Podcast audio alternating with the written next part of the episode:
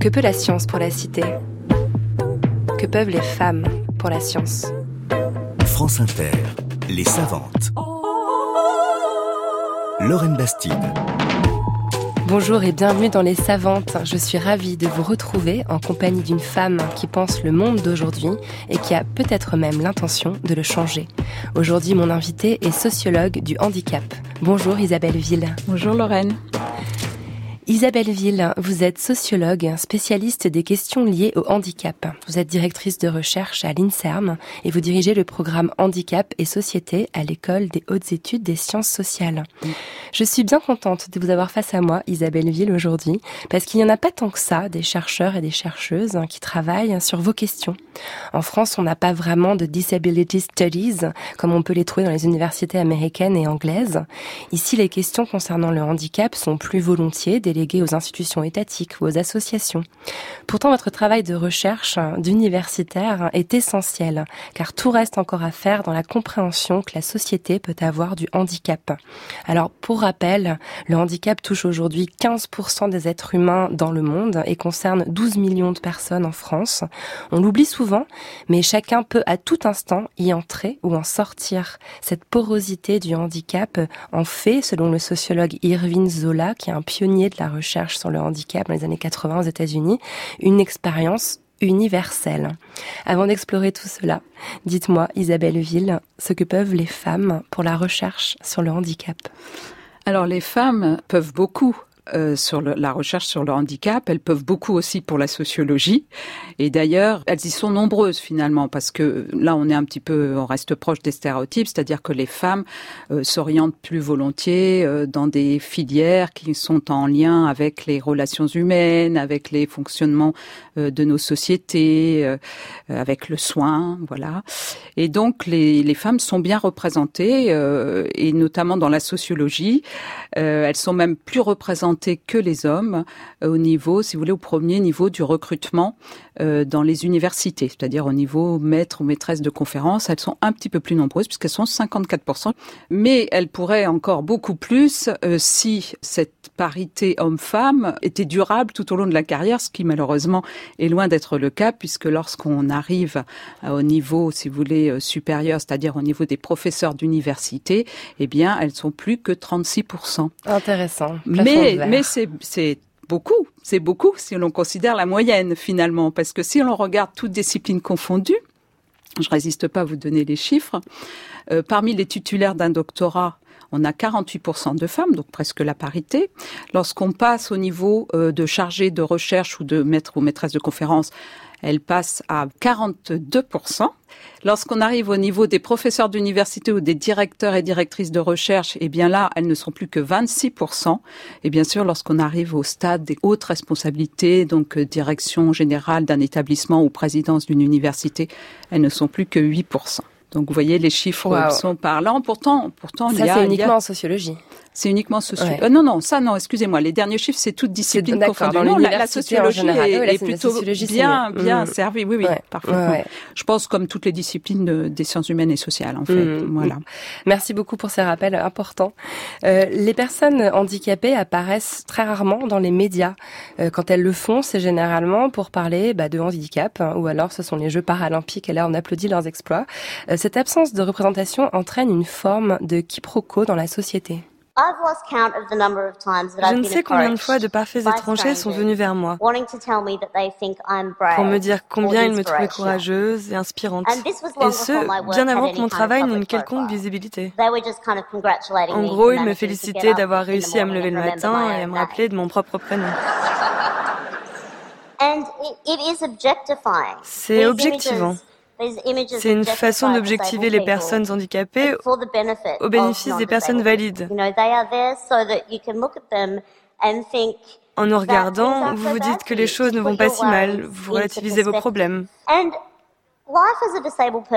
La vie en tant que personne handicapée est en effet assez difficile. Nous surmontons des épreuves, mais les choses que nous surmontons ne sont pas celles auxquelles vous pensez. Ce ne sont pas des choses liées à nos corps. Uh, J'utilise le terme handicapé délibérément parce que je souscris à ce qu'on appelle le modèle social du handicap, qui dit que nous sommes plus handicapés par la société dans laquelle nous vivons que par nos corps et nos diagnostics. C'est un extrait de la conférence TEDx de la journaliste et militante australienne Stella Young, atteinte d'ostéogenèse imparfaite, qui est décédée l'année dernière. Je ne suis pas là pour vous inspirer, merci. Est-ce que ça vous parle? Est-ce que vous voyez à quoi elle fait référence? Oui, tout à fait, puisque en fait, euh, les représentations sociales des personnes handicapées ont durablement fait d'elles soit des victimes, soit des héros ou des héroïnes c'est d'ailleurs des travaux que j'ai menés euh, avec mon collègue Jean-François Ravoux, euh, ils sont déjà anciens, dans la période des années 80, si vous voulez, lorsqu'on interrogeait effectivement euh, des personnes tout venant hein, dans la rue et qu'on leur demandait de décrire, alors il y avait un petit scénario hein, qui permettait de décrire une personne qui était soit handicapée, soit elle ne l'était pas, soit elle travaillait, soit elle ne travaillait pas, soit elle avait des enfants, soit elle n'en avait pas, enfin, sur ces critères important de la structuration sociale, eh bien, on s'est rendu compte que lorsque la personne était handicapée, elle était toujours, alors si elle travaillait, elle était toujours évaluée beaucoup plus favorablement qu'une personne qui n'était pas handicapée dans la même situation, et inversement, si elle ne travaillait pas, si elle n'avait pas d'enfants, etc., elle était considérée comme quelqu'un de passif, de, vous voyez, de mal adapté, etc. À la, à la, société. Donc il y avait une espèce d'extrémisation en fait de ces représentations sociales qu'on peut rattacher, si vous voulez, à, à, au traitement social par la réadaptation, qui a été quand même euh, la, le, le traitement dominant dans la période d'après-guerre et jusqu'à une période assez récente, somme toute, qui finalement demandait aux personnes de, de mettre en œuvre, si vous voulez, toutes leurs capacités pour effectivement se comporter comme tout le monde, pour être comme les autres et pour faire comme les autres. Et donc, si vous voulez, ça, ça passait par un entraînement des capacités corporelles, physiques ou cognitives, selon les types de déficiences, mais ça passait aussi par la valorisation d'un certain type de personnalité. On demandait aux personnes d'être performantes, de, de faire plus que les autres, d'être volontaires, d'être persévérantes. Et, et, elles ont finalement quelque part intériorisé ce modèle-là. Et elles-mêmes ont pu parfois se, se considérer comme des héros du fait d'être parvenues à faire comme tout le monde, ou plutôt à être comme tout le monde, mais faire beaucoup plus que les autres pour être comme tout le monde. Mmh. Et ça, euh, Erwin Goffman l'avait déjà bien montré, euh, c'est finalement une fausse normalisation. C'est le faux semblant, c'est-à-dire c'est quelque chose que finalement, comme on n'est jamais comme tout le monde, puisqu'on fait différemment des autres pour accéder au même statut finalement. C'est intéressant en fait. C'est ce qu'on appelle aussi un peu le validisme aujourd'hui hein, dans le milieu militant, c'est-à-dire euh, l'idée qu'il y aurait une normalité qui serait la vie sans handicap et que les personnes handicapées parvenant à cette normalité-là euh, doivent être acclamées, héroïsées. voilà, c'est exactement, ça. Et, et si je, je, voudrais ajouter quelque chose. Euh, en fait, on a dans les années 90, euh, je pense, on a parlé du syndrome post-polio. Vous savez qu'il y a eu euh, des grandes vagues d'épidémies de polio dans les années 50, 60, et euh, donc ces personnes ont souvent gardé des séquelles. Elles ont effectivement été tout à fait enrôlées dans ces techniques de, de réadaptation que j'évoquais tout à l'heure. Et euh, une trentaine d'années après l'atteinte, ces personnes se retrouvaient avec des, si vous voulez, nouvelles souffrances, des nouvelles atteintes, une fatigue importante, et elles consultaient de nouveau, vous voyez. Et donc les médecins à l'époque se sont demandé s'il n'y avait pas un problème de résurgence du virus, qui est un virus qui atteint la moelle épinière. Donc il y a eu un certain nombre de travaux qui ont été menés pour voir si cette hypothèse, elle n'a pas pu être vérifiée. Et en fait, aujourd'hui, on admet très clairement que cette, si vous voulez, cette euh, deuxième phase de la maladie est en fait la conséquence de son traitement social par la normalisation, c'est-à-dire par cette réadaptation euh, qui demandait toujours plus, toujours plus. Et, le stress et l'injonction. Hein. Et la fatigue que ça engendrait, la, la charge, si vous voulez, euh, importante sur les muscles qui étaient encore conservés et qui a fait que peut-être a provoqué un vieillissement peut-être accéléré de, de ces muscles. Mm. Isabelle Ville, nous allons explorer votre parcours et la façon dont la recherche sur le handicap raconte notre société, notre conception de la justice sociale et même du bonheur, juste après ce titre, Palladium, par le duo Brigitte. T'es belle quand tu pleures, t'as le spleen élégant, le blues enchanteur, il aveugle et sourd pour être allé faire un tour. C'est pas la peine faire semblant, je sais qu'on est pas des géants, viens. On pleure, on pissera moins. Comme toujours, ça passera. Ça va, ça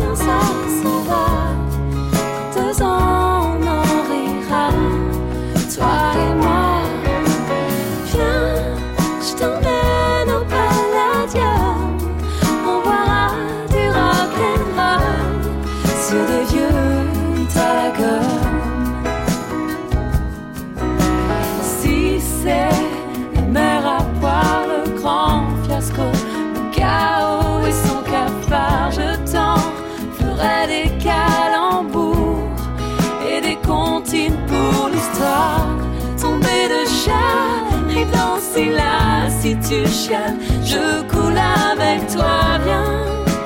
On danse, ça se verra moins.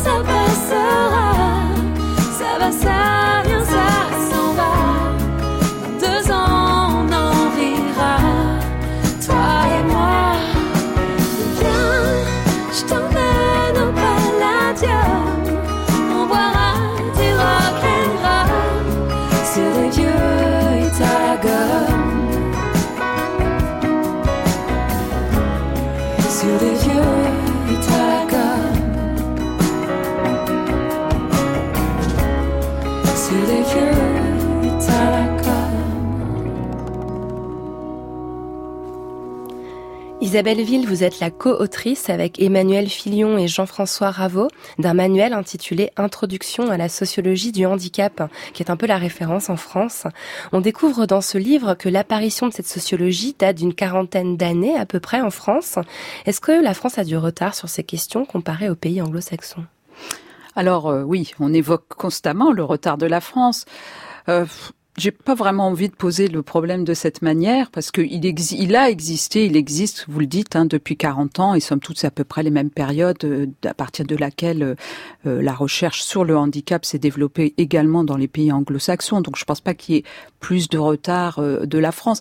Après c'est plutôt l'évolution et la manière dont s'est structurée cette recherche qui effectivement est différente et elle est de fait beaucoup moins structurée euh, en France.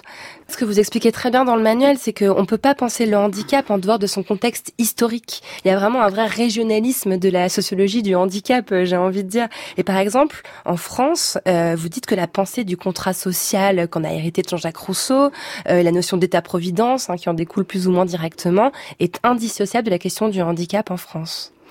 Oui, alors en fait, la question du handicap euh, en France, elle est intrinsèquement liée, mais je pense que ça a été aussi la, la même chose dans d'autres pays, hein, à la question du travail.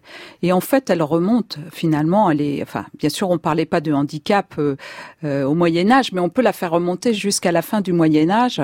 Euh, C'est d'ailleurs le travail euh, de Robert Castel dans son admirable ouvrage La métamorphose de la question sociale, et si vous voulez, où il montre que à partir de la fin du Moyen Âge, en fait, on a séparé séparait parmi la grande masse des pauvres ceux qui euh, ne pouvaient pas travailler en raison d'une faiblesse physique. On les distinguait pourquoi? Parce que ceux-là, ils étaient légitimes pour bénéficier d'une forme d'assistance alors que les autres devaient impérativement travailler. Et c'est aussi l'époque, si vous voulez, c'est les prémices de l'économie, c'est l'époque où on découvre que la force corporelle a une valeur productive, une valeur économique. Donc, en fait, depuis très longtemps, la question du handicap est associée au travail et à l'incapacité ou la diminution de la capacité de travailler. Alors, euh, d'ailleurs, je vais, je vais en venir peut-être aux États-providence parce que c'est vrai que euh, y a eu effectivement tout au long, si vous voulez, Robert Castel le montre très bien, cette assistance, elle s'est spécialisée tout au long des siècles. Euh, elle était d'abord charitable, elle était beaucoup organisée autour des, de l'Église, euh, mais peu à peu, effectivement, elle s'est spécialisée et, si vous voulez, c'est surtout au moment des États-providence que les protections sociales, donc associées au salariat, ont mis en place un certain nombre effectivement de protections spécifiques en faveur des personnes handicapées. Alors, pendant longtemps, elles ont été d'une certaine manière exonérées de l'obligation de travail en raison donc de cette euh, faiblesse physique. Euh, mais en même temps, au XXe siècle, on a commencé à penser que peut-être on pouvait euh, ramener les personnes handicapées dans la sphère productive. Et ça, ça a commencé dès la Première Guerre mondiale, où finalement on avait besoin de toutes les forces de la nation, et euh, on a fait en sorte justement de pouvoir réadapter. C'est le début de la réadaptation hein, qui démarre pour les mutilés de guerre, en fait, de réadapter donc les mutilés pour les leur permettre de retravailler et contribuer à, à l'économie de guerre. En Il y a un hein. changement de paradigme qui s'opère petit à petit. Il y a un changement de paradigme, alors qui débute là, mais qui va quand même être lent à s'installer on n'a pas, on n'est pas d'ailleurs au bout. Hein. Euh, il y a encore, il y a encore un peu cette dichotomie entre soit la protection sociale, soit l'intégration des personnes handicapées. On n'a pas réglé cette histoire. Alors oui et non. Enfin, je trouve qu'on est justement dans une période de transition, à mon avis. Je, je me demande si on n'est pas en train justement d'effacer, si vous voulez, cette distinction qui date du Moyen Âge, donc entre ceux qui seraient légitimes à une protection spécifique et les autres qui doivent travailler, et donc pour lesquels il y a d'autres. Quand même, il y a eu aussi des protections qui sont mises en place avec les États-providence pour les personnes sans travail, les chômeurs, bien sûr. Euh, mais on est en train finalement de gommer cette différence aujourd'hui. Si vous voulez, les politiques, toutes les recommandations, les conventions, comme la dernière convention de l'ONU de, de, de, 2006, euh, vont plutôt dans le sens de traiter de la question du handicap par le droit commun et non plus par des mesures spécifiques, de protection spécifique, qui sont souvent associées justement à la ségrégation, au paternalisme. Mhm. On pourra peut-être revenir sur ces questions. On aura l'occasion d'y revenir tout à l'heure. Ouais, ouais. Euh, en tout cas, la clé, vous l'avez, vous l'avez très bien expliqué, c'est la participation des personnes handicapées à la vie sociale et économique de la cité. Euh, l'émergence d'une sociologie du handicap ou disability studies aux États-Unis ou en Angleterre dans les années 80 répond à cette revendication politique. Les personnes handicapées ont, ont demandé à ce que leur situation ne soit plus seulement pensée euh, sur le plan médical, mais aussi sur le plan social. Alors, si j'ai bien compris, l'émergence même de la sociologie du handicap, c'est une revendication politique que votre discipline existe, c'est déjà une pensée. Euh, enfin voilà, c'est la réponse à une revendication qui est militante. Oui, parce que si vous voulez, effectivement, euh, c'est vrai que le, les mobilisations des personnes handicapées qui sont faites à l'échelle internationale, on, a, on en a trouve dans tous les pays, il y en a eu en France également. Elles ont été beaucoup euh, relayées effectivement par le milieu académique et par les disability studies que vous évoquiez, principalement dans les milieux anglo-saxons, scandinaves également. En France, la mayonnaise n'a pas prise de cette manière, mais je dirais c'est un peu le cas de tous les mouvements euh, identitaires. On a pour les les women's studies, l'universalisme en France euh, voilà. empêche ce genre de revendication d'être entendu correctement. Voilà. Donc oui, je pense qu'on peut dire effectivement que ce mouvement des personnes handicapées a fait euh, avancer et a promu la recherche sur le handicap. Néanmoins, ce que je voudrais dire quand même, c'est que c'est toujours intéressant quand même d'avoir une, si vous voulez, de remonter dans l'histoire et d'aller voir un petit peu plus de loin ce qui s'est passé, parce que on fait souvent, enfin les disability studies, le mouvement des personnes handicapées, c'est la fin des années 70, mais en réalité, euh, et c'est un peu ce que je défends dans mes travaux, il y a eu une première vague et notamment en France, parce que la France était, alors il n'y a pas que la France non plus, je pense que c'est le cas dans beaucoup de pays d'Europe, mais il y avait déjà euh, des associations associations de personnes handicapées qui, euh, alors si vous voulez, pour la France, sont les premières associations de personnes handicapées, c'est surtout des personnes avec des handicaps moteurs. Hein. C'est euh, l'association des paralysés de France, qui c'est 1900 33, je crois. Il y a l'ADAPT, qui est bon, la Ligue pour l'adaptation du diminué physique au travail. Bon, elle a, gardé l'acronyme, mais elle a changé le, le déroulé. Euh, c'est 28. Alors, les sources, c'est encore avant. Donc, si vous voulez, il y a déjà des communautés qui se sont euh, construites, organisées, et, organisées et qui finalement défendent l'émancipation quand même des personnes handicapées. Mais évidemment, à l'époque, euh, on part de très loin. Les personnes handicapées, elles sont soit complètement recluses dans leur famille, si elles ont la chance de pouvoir euh, les nourrir, et sinon, elles sont à l'hospice. Donc, si vous voulez, les premiers mouvements de personnes handicapées en France vont, va, enfin, leur motivation, leur revendication va être de sortir en fait les personnes handicapées de leur isolement. Et c'est vrai qu'elles vont le faire en créant des foyers, des, des institutions. Mmh. Mais ce ne sont pas des institutions ségrégatives, ce sont des institutions complètement émancipatrices d'une certaine manière à l'époque. Voilà. Ce qu'il se passe ensuite et ce qui va effectivement aboutir à des formes de, de, de ségrégation, d'institutionnalisation massive, c'est finalement en quelque sorte quand l'État et les États-providence justement vont apporter les financements si vous voulez, l'État français était bien content finalement euh, que les associations de personnes handicapées traitent et gèrent elles-mêmes euh, la question, ces questions de voilà.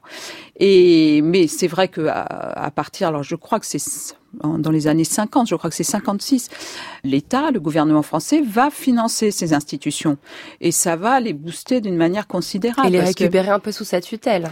Oui, alors petit à petit, ça va se faire progressivement, mais euh, mais il va surtout les financer, mais continuer à, à, déléguer en fait cette question du handicap pendant un bon moment. Donc, si vous voulez, ce qui va faire que y a de, les, les, institutions vont se multiplier considérablement et que les si, si vous voulez les pionniers, les premières revendications euh, émancipatrices, eh ben, elles vont être un petit peu détournées au profit ben, de, de, de, la gestion euh, et de l'organisation de ces institutions qui vont prendre des les, les associations vont être euh, euh, un petit peu débordées si vous voulez et avoir des, des, des missions de gestion en mmh, fait.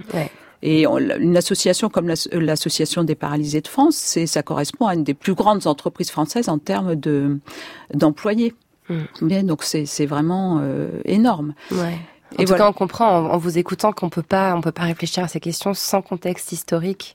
Tout à fait. Euh, alors, vous dirigez aujourd'hui le, le, programme Handicap et Société de l'EHESS, euh, qui élabore une réflexion critique sur le handicap, révèle les mécanismes sociaux euh, et vient aussi en aide aux étudiants handicapés, si j'ai bien compris cette émission. oui. Euh, le handicap constitue en 2017 le premier motif de discrimination invoqué devant le défenseur des droits. Mm. Est-ce que votre travail de recherche a une influence sur les politiques publiques du handicap en France? Alors ça, c'est une grande question. À votre air, ça a l'air d'être un petit peu non. J'aimerais pouvoir dire oui. Bon, j'ose espérer que ça, ça n'est pas complètement inefficace, que ça ne sert pas à rien, évidemment. Mais l'impact est, à mon avis, assez ténu et difficile, en tout cas, à évaluer.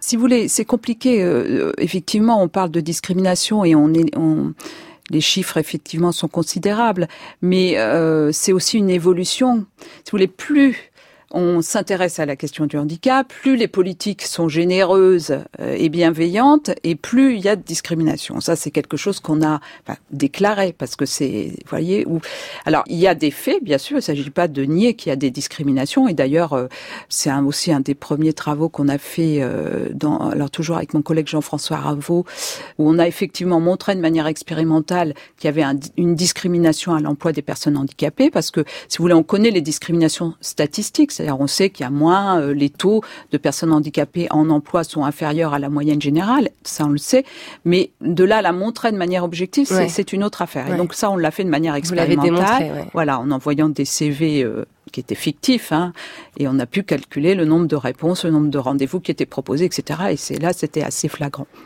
Donc il y a des discriminations, c'est absolument évident.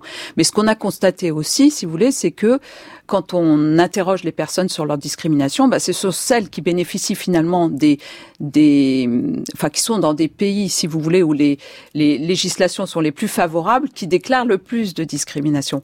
De la même façon, quand on demande aux personnes si elles ont un handicap, eh bien c'est dans les pays où le plus est fait pour les personnes handicapées. Enfin, en tout cas, oui, il y a le plus de les En termes de politique publique, voilà, en termes de, politique, protection sociale. Et, euh, et, et, en revanche, dans les pays où, où tout est complètement à construire, eh bien, les gens se déclarent beaucoup moins souvent handicapés. Donc, vous voyez que c'est un petit peu compliqué ces rapports entre subjectivité, parce que ce sont quand même des notions un peu subjectives, et justement le contexte socio-économique et politique. Hmm, c'est passionnant, c'est un curseur à placer au bon endroit en fait, hein, c'est un petit peu ça.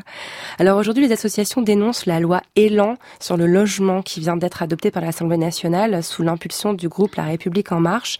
En gros, cette loi fait passer de 100% à 10% l'obligation de construire des logements accessibles aux personnes handicapées la question du handicap devait être une priorité du quinquennat Macron. Mais le contenu de la loi Elan, qui vient d'être adoptée par les députés, interpelle. Cette loi prévoit en effet de faire passer la part des logements accessibles dans les nouvelles constructions de 4 étages et plus de 100% à 10% seulement, les 90% restants étant évolutifs. Traduction, ils devront pouvoir être transformés en logements accessibles moyennant des travaux simples. Il s'agit pour la majorité de favoriser la construction tout en réduisant les coûts. Vous en pensez quoi, Isabelle Ville ben, c'est consternant, je trouve. C'est un, c'est un vrai recul par rapport à la décennie passée. Voilà, je vois pas grand chose à en dire de plus, malheureusement. On pourrait ajouter que la Commission nationale consultative des droits de l'homme a mmh. dénoncé cette mesure comme une atteinte aux droits des personnes handicapées le 29 juin dernier. Le temps de digérer cela, on va maintenant écouter le chant de Elle, Laissez passer. Moi, je ne sais rien faire de mieux de laisser passer l'hiver un peu, que de laisser la peine se taire sans tes yeux verts, j'hiberne. Je sais rien faire de mieux. J'attends, j'attends que passe, passe le vent, la neige, j'attends que tout s'efface, j'attends le printemps, j'attends que cesse le cortège. Des nuits sans fin, j'attends que ma le sortilège de ta peau, j'attends l'heure des bourgeons nouveaux, je veux qu'on change de décor, qu'on change, parfois je dors, moi je ne sais rien faire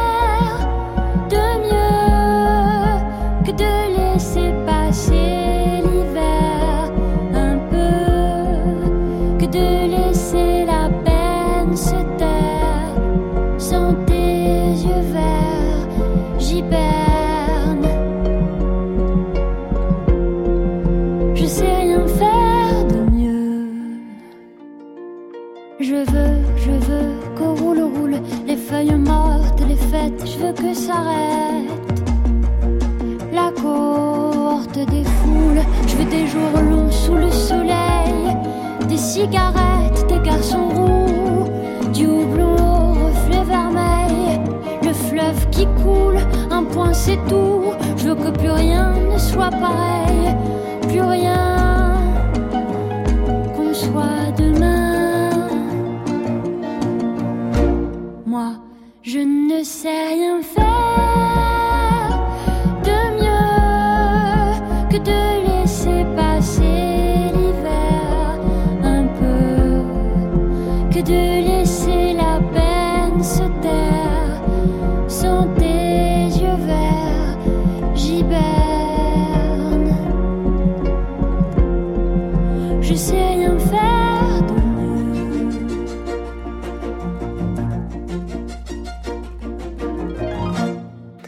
En se penchant sur votre parcours, Isabelle Ville, on se rend compte que réfléchir conceptuellement au handicap, c'est être toujours à la frontière entre le médical et le social.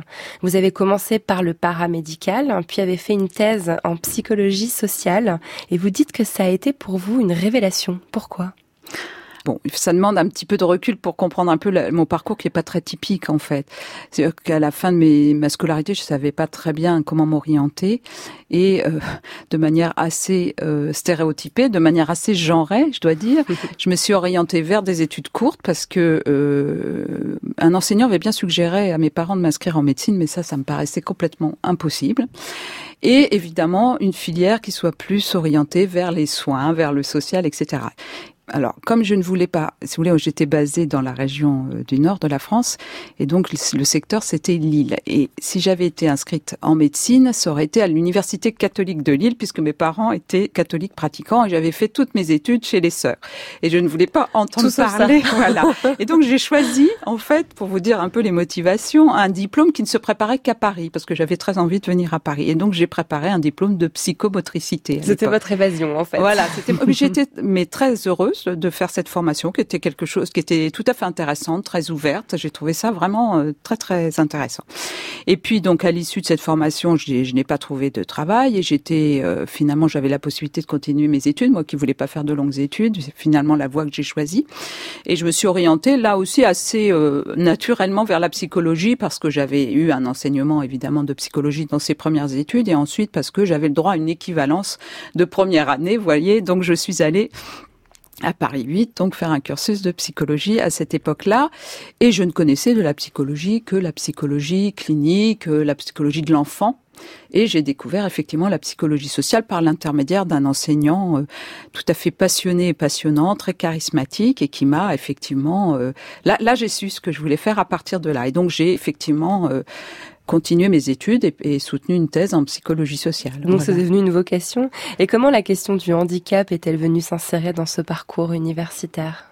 Alors là, il y a, des, des, contingences, si vous voulez. En fait, il se trouve que euh, dans le courant de mes études donc de psychologie sociale, donc je crois que c'est qu'à la fin de la licence, en fait, moi moi-même j'avais euh, été familiarisée à la, et socialisée à la question du handicap par l'intermédiaire de l'expérience d'un de mes proches, si vous voulez.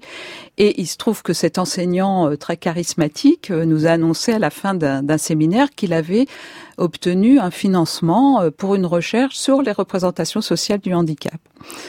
Donc, euh, m'inscrivant en maîtrise de psychologie sociale, je suis allée le voir pour savoir si je pouvais, dans ce cadre, euh, faire ma recherche euh, avec lui, dans ce groupe de recherche. Et voilà, c'est comme ça que tout a commencé. La rencontre du personnel et du collectif, Absolument. comme souvent.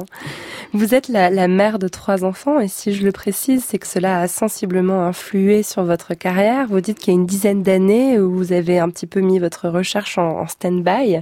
Est-ce que vous diriez qu'être une femme vous a pénalisé dans votre parcours universitaire? Alors, ça c'est une question. comme j'ai toujours le souci de, montrer la complexité des choses et surtout pas d'être réductrice, je ne vais pas être affirmative dans ce domaine-là. Ça a eu une influence, c'est certain.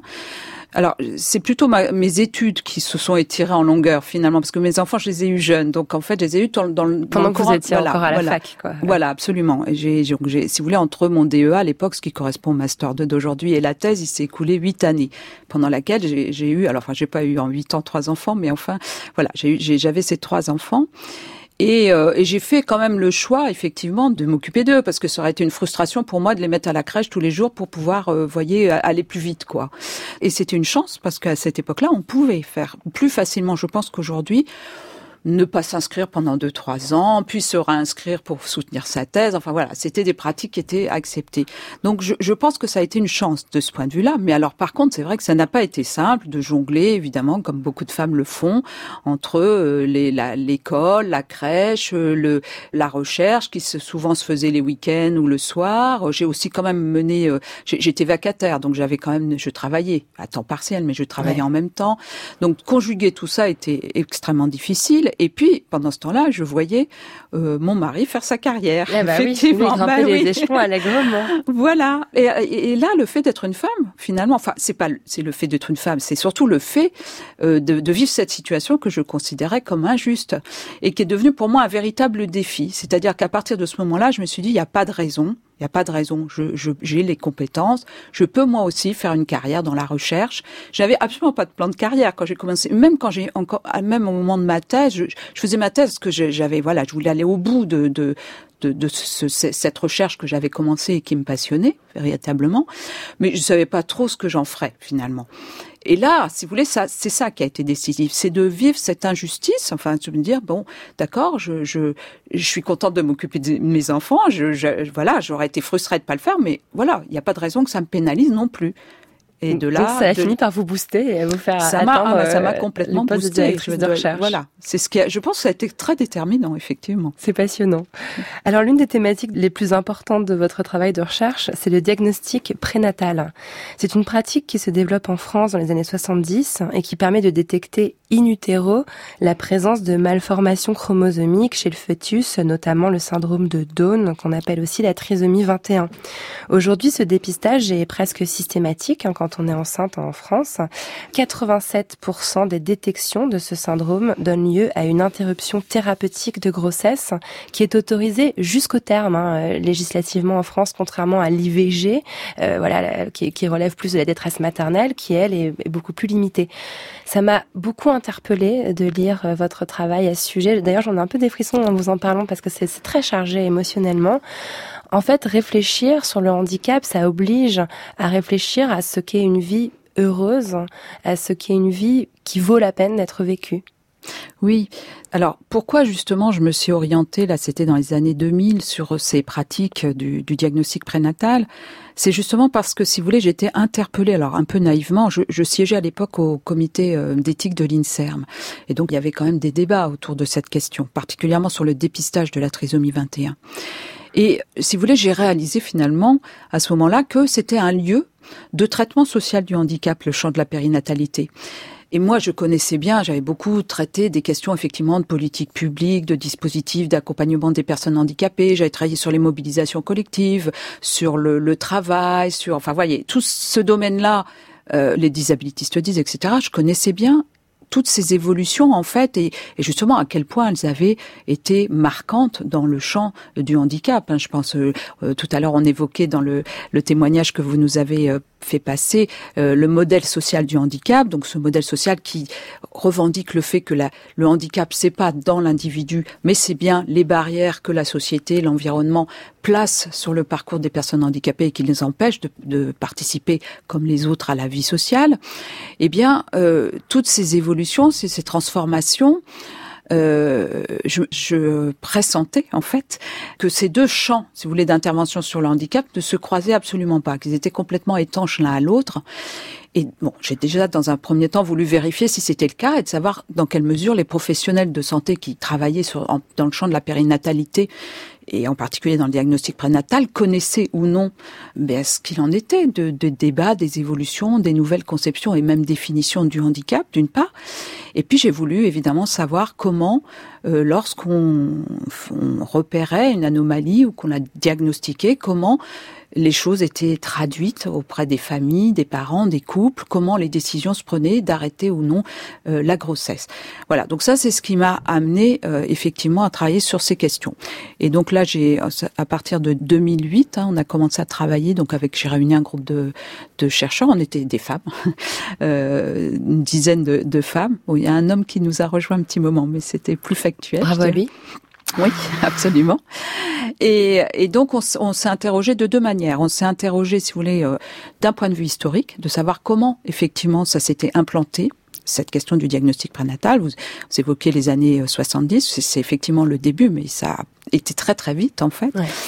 Et puis l'autre façon aussi, l'autre question qui nous intéressait, c'était de voir comment l'encadrement de ces pratiques qui finalement sont propres au pays, à chacun des pays, et, et si vous voulez, il y a, il y a un tas de, de, facteurs qui interviennent, notamment la religion. Par exemple, au Brésil, euh, l'avortement est toujours interdit. Vous avez Donc, fait une étude passionnante où vous comparez voilà. en fait vraiment ce qui se passe dans le cabinet du, du, du médecin qui a fait le dépistage. Euh, en France, le médecin qui dépiste la trisomie 21 va expliquer aux parents la, la difficulté, euh, va, va, va tracer en fait une espèce de vie euh, assez horrible pour leur enfant à venir, alors qu'au Brésil, comme il n'y a pas le choix de toute façon, on va plutôt mettre en avant euh, les possibilités d'éducation, de, de, de, de mm. voire de guérison. Enfin voilà, il y a une, des perspectives qui sont vraiment opposées pour un même problème. Alors c'est vrai que l'encadrement des pratiques et notamment le fait qu'il n'y ait pas la possibilité d'avorter va faire que les professionnels qui ont les mêmes compétences, les mêmes connaissances, vont traduire différemment, si vous voulez, les conséquences de la pathologie qui a a été diagnostiqué. On a eu la chance, enfin j'ai travaillé là avec une, une obstétricienne, Véronique Mirles, donc qui connaissait très bien le sujet, mais qui a voulu faire une thèse de sciences sociales, donc qui a travaillé avec nous dans, dans le cadre de ce, projet financé par l'Agence nationale de la recherche, et elle faisait le terrain au Brésil. Et si vous voulez, on a eu la chance, entre guillemets, d'assister à deux consultations qui étaient à peu près similaires. Bon, c'était la même pathologie, justement une ostéogénèse imparfaite, euh, à peu près au même stade de la grossesse. Et voilà, et on a pu comparer la manière dont les praticiens qui avaient les mêmes connaissances sur le sujet, hein, une connaissance très approfondie, et en général on confie aux seniors, si vous voulez, ce genre de consultation un petit peu délicate, les praticiens dans les deux cas, si vous voulez, se reposer sur les mêmes euh, les mêmes connaissances, mais les transmettaient de façon très différente. En France, la question c'était d'essayer, si vous voulez, de réduire le spectre, parce que évidemment, ce sont des pathologies qu'on peut diagnostiquer en anténatal, mais dont on ne peut pas prédire en fait que ce que va être le handicap entre guillemets, ou du moins les limitations. C'est très difficile de prédire. Donc, si vous voulez, il va essayer de réduire un petit peu le spectre en s'appuyant sur les données qu'il a concernant cette grossesse-là, ce fétiche-là, etc. Alors que dans le cas du Brésil, les mêmes connaissances vont être données, mais d'un point de vue complètement général. Et chaque fois que le couple va essayer de savoir ce qu'il en est pour leur propre bébé à venir, eh bien, il y aura une, euh, si vous voulez, une mise à distance en disant mais non, mais votre bébé, on ne sait pas, votre bébé, parce que les parents notamment voulaient visiter le, euh, l'hôpital, si vous voulez, la maternité, et euh, avaient demandé s'il y avait un bébé qui avait la même condition. Et là, on leur a dit mais de toute façon, ça ne n'est pas votre bébé. Chaque bébé est différent, chacun est chacun. Les bébés, on ne sait pas comment ils vont. justement, il y a le, le, défi de la naissance, chacun le, le vit à sa manière. Il y a donc, si vous voulez, cette conception qui est beaucoup plus dynamique du handicap, qui est présente en anténatal au Brésil, alors qu'en France, on ne la retrouve que en postnatal. Quelque part, je dirais, c'est la possibilité d'avorter qui presque rend difficile d'avoir ce, ce, type de propos parce que les, les, familles veulent évidemment savoir exactement quelle sera, voilà, quelles seront les déficiences de leur enfant, ce qu'on ne peut généralement pas leur dire en réalité. Mm. Donc ça génère des, des situations extrêmement difficiles.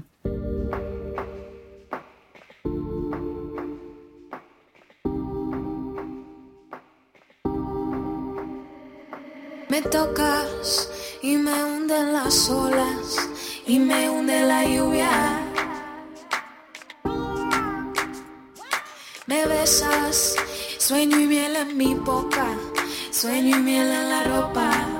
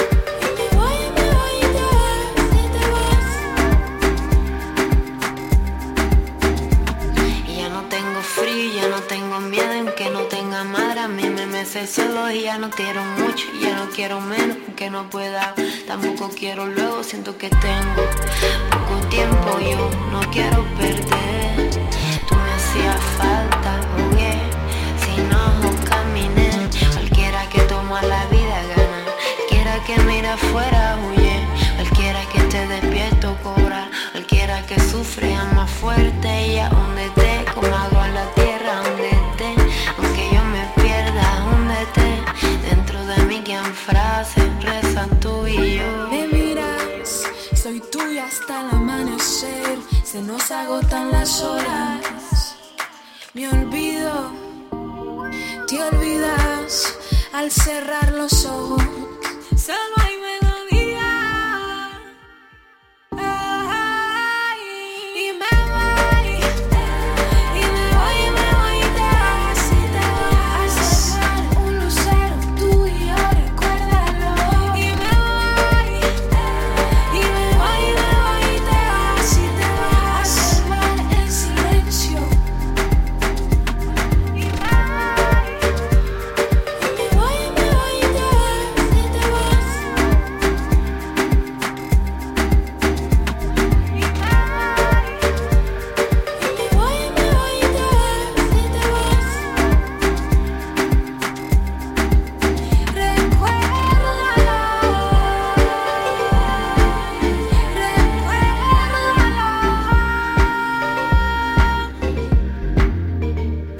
C'était IBI, remixé par King Doudou, mes boys. France Inter. Les savantes. Lorraine Bastide. Pour cette dernière partie d'émission, Isabelle Ville, j'aimerais qu'on prenne le temps de comprendre votre travail actuel qui concerne la question du handicap à l'école. Il permet de bien comprendre les deux logiques qui s'opposent quand on pense l'aide publique aux personnes handicapées. En fait, il y a deux options qu'on a tendance à opposer. Euh, soit on développe des lieux spécialisés, soit on développe les moyens pour accueillir ces personnes dans des milieux ordinaires. En France, si j'ai bien compris, on penche plutôt du côté institutionnalisation alors aujourd'hui, je dirais non quand même. Mais, mais si vous voulez, comme je l'évoquais tout à l'heure dans la première partie, il y a eu euh, toute une tradition effectivement d'institutionnalisation en France qui a été faite à l'initiative donc des, associations de familles qui étaient un peu livrées à elles-mêmes, il faut bien dire. Donc elles se sont débrouillées effectivement pour euh, leurs enfants et euh, droit à une éducation et des soins. Euh, aujourd'hui, et je dirais depuis euh, la loi de 1975, en fait, euh, il y avait déjà, si vous voulez, dans la loi de 75, une volonté effectivement d'intégrer les élèves handicapés dans l'école ordinaire c'est-à-dire de rompre dans la mesure du possible avec euh, l'institutionnalisation, d'essayer de les sortir de plus en plus donc de ces institutions.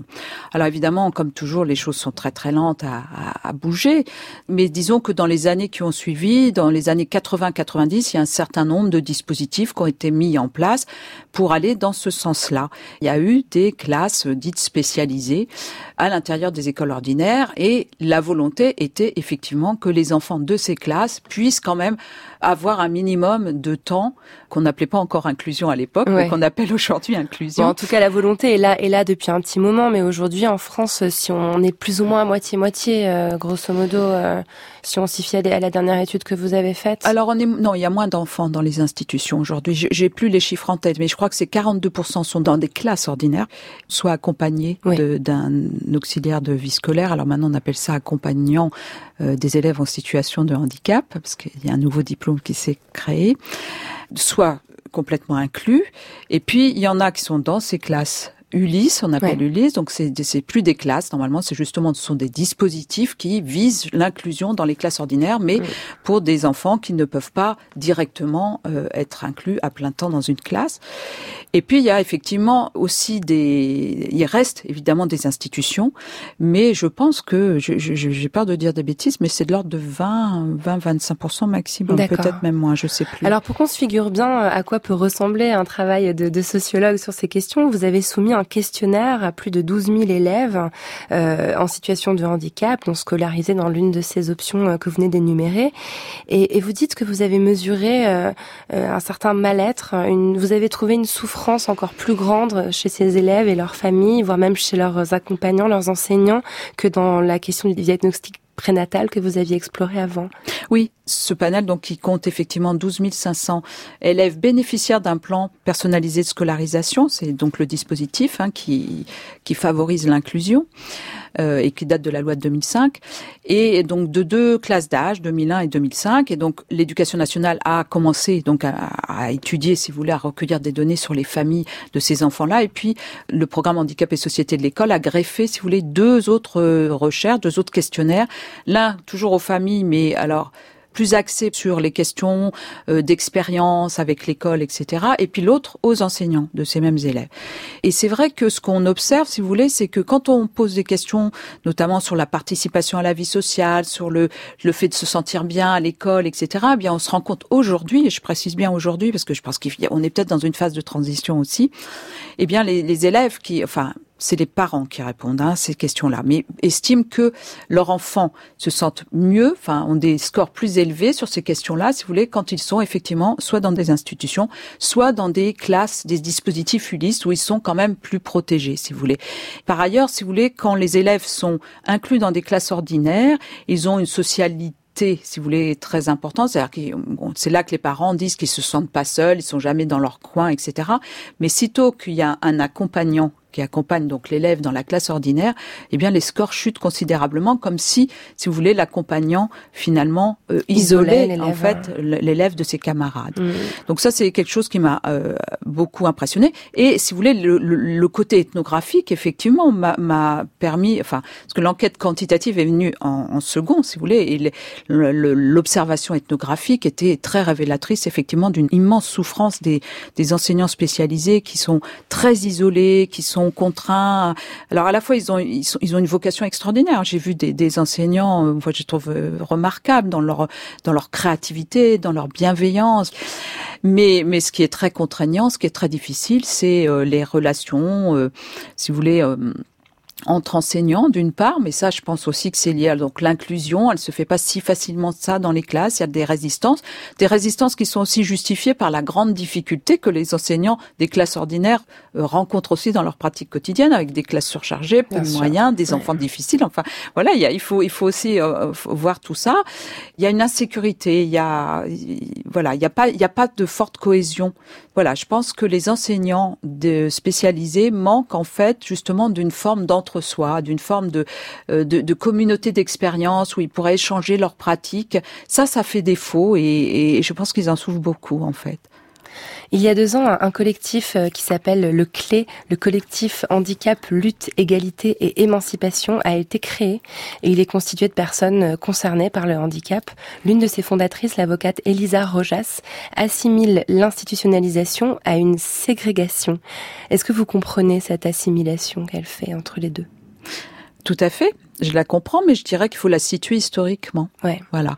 C'est-à-dire que, comme je le disais tout à l'heure, il y a eu effectivement une vague d'institutionnalisation massive qui a effectivement conduit à des formes de ségrégation. Alors, institutionnaliser, il faudrait trouver un autre terme. Mais le fait de, de créer des communautés, je devrais dire, de créer, voyez, des groupes d'entre-soi, voilà, euh, ne constitue pas forcément une ségrégation. Voilà. Alors, et, et, aujourd'hui, je pense qu'on a tendance, si, vous voulez, à confondre justement ces collectifs, ces entre-soi, avec soit ségrégation, soit communautarisme. Voilà.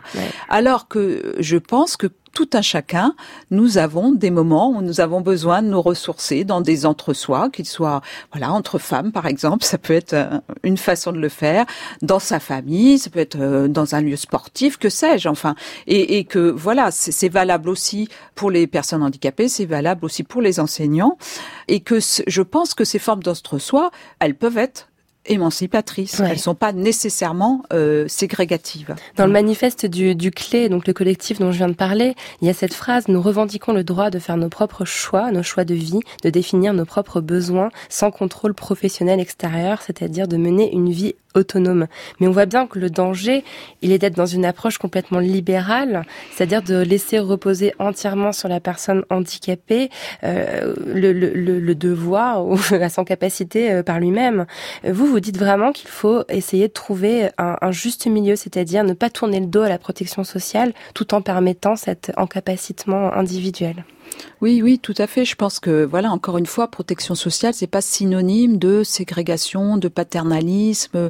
Il faut trouver, je pense, des formes de protection. Et là, je rejoins un peu la, la philosophe Nancy Fraser, qui défend évidemment cette idée-là, de trouver des formes d'alliance entre euh, protection et émancipation. Et c'est vrai qu'il y a, je pense, un danger aujourd'hui à s'écarter, si vous voulez, au, au nom de l'autonomie, au nom de la capacité de choix, qui sont des revendications tout à fait légitimes peut-être faire des mauvaises convergences. Et en particulier, si vous voulez, euh, le risque, me semble-t-il, c'est que finalement, c'est cette défense, si vous voulez, de l'autonomie, de la capacité de choix, elle est aussi euh, celle des politiques néolibérales notamment les politiques d'activation, effectivement, qui mettent en cause justement les protections sociales de l'après-guerre et qui considèrent qu'elles affaiblissent les individus, qu'on en fait des assistés et qui proposent effectivement non plus de protéger les individus, euh, mais de les aider, les accompagner dans leurs projets, dans leurs choix, etc. Mais on voit bien les risques de ça. J'ai fait une étude il y, a, il y a déjà un certain temps aussi où justement j'avais euh, profité, si vous voulez, euh, avant la loi de 2005, il y avait une certaine catégories de personnes handicapées qui pouvaient bénéficier en fait de deux allocations complémentaires. Ça, c'était une petite fenêtre, mais elles bénéficiaient de ces deux allocations. Si vous voulez, c'était une conséquence des conceptions assez misérabilistes du handicap, parce qu'on considérait qu'elles étaient inaptes au travail.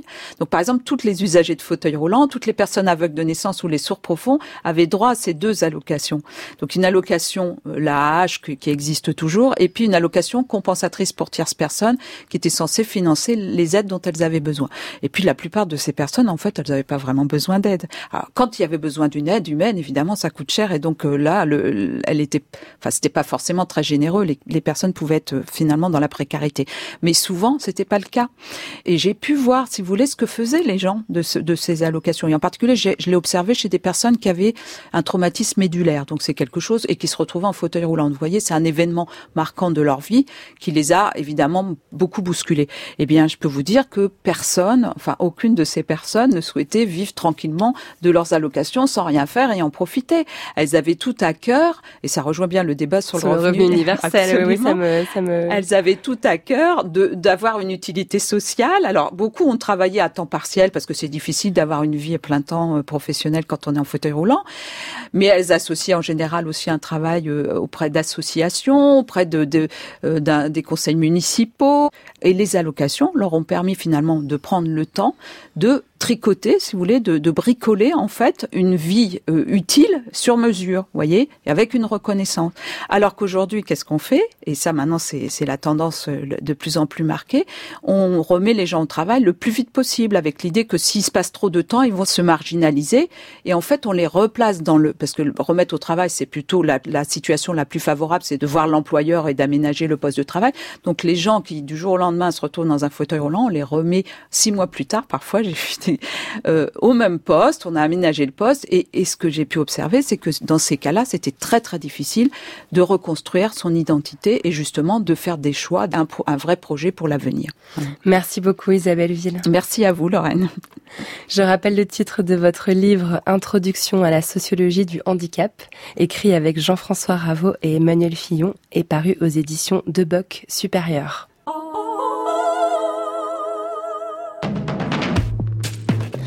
Merci beaucoup Isabelle Ville d'être venue partager votre travail de recherche dans les savantes. Pour celles et ceux que les questions que vous travaillez intéressent, vous pouvez vous rendre sur la page Handicap et Société de l'EHESS. Toutes les informations concernant l'émission sont à retrouver sur le site franceinter.fr. Vous pouvez y réécouter l'émission en ligne ou bien sûr la podcaster en utilisant votre application préférée. Cette émission a été réalisée par Coy Nguyen et préparée par Perrine Malinge, avec aujourd'hui à la technique Jérémy Guillon. La programmation musicale est signée Jean-Baptiste Audibert. Merci d'être fidèle au rendez-vous des savantes. Bon après-midi, à samedi prochain avec l'économiste spécialiste du développement, Élise Huillery.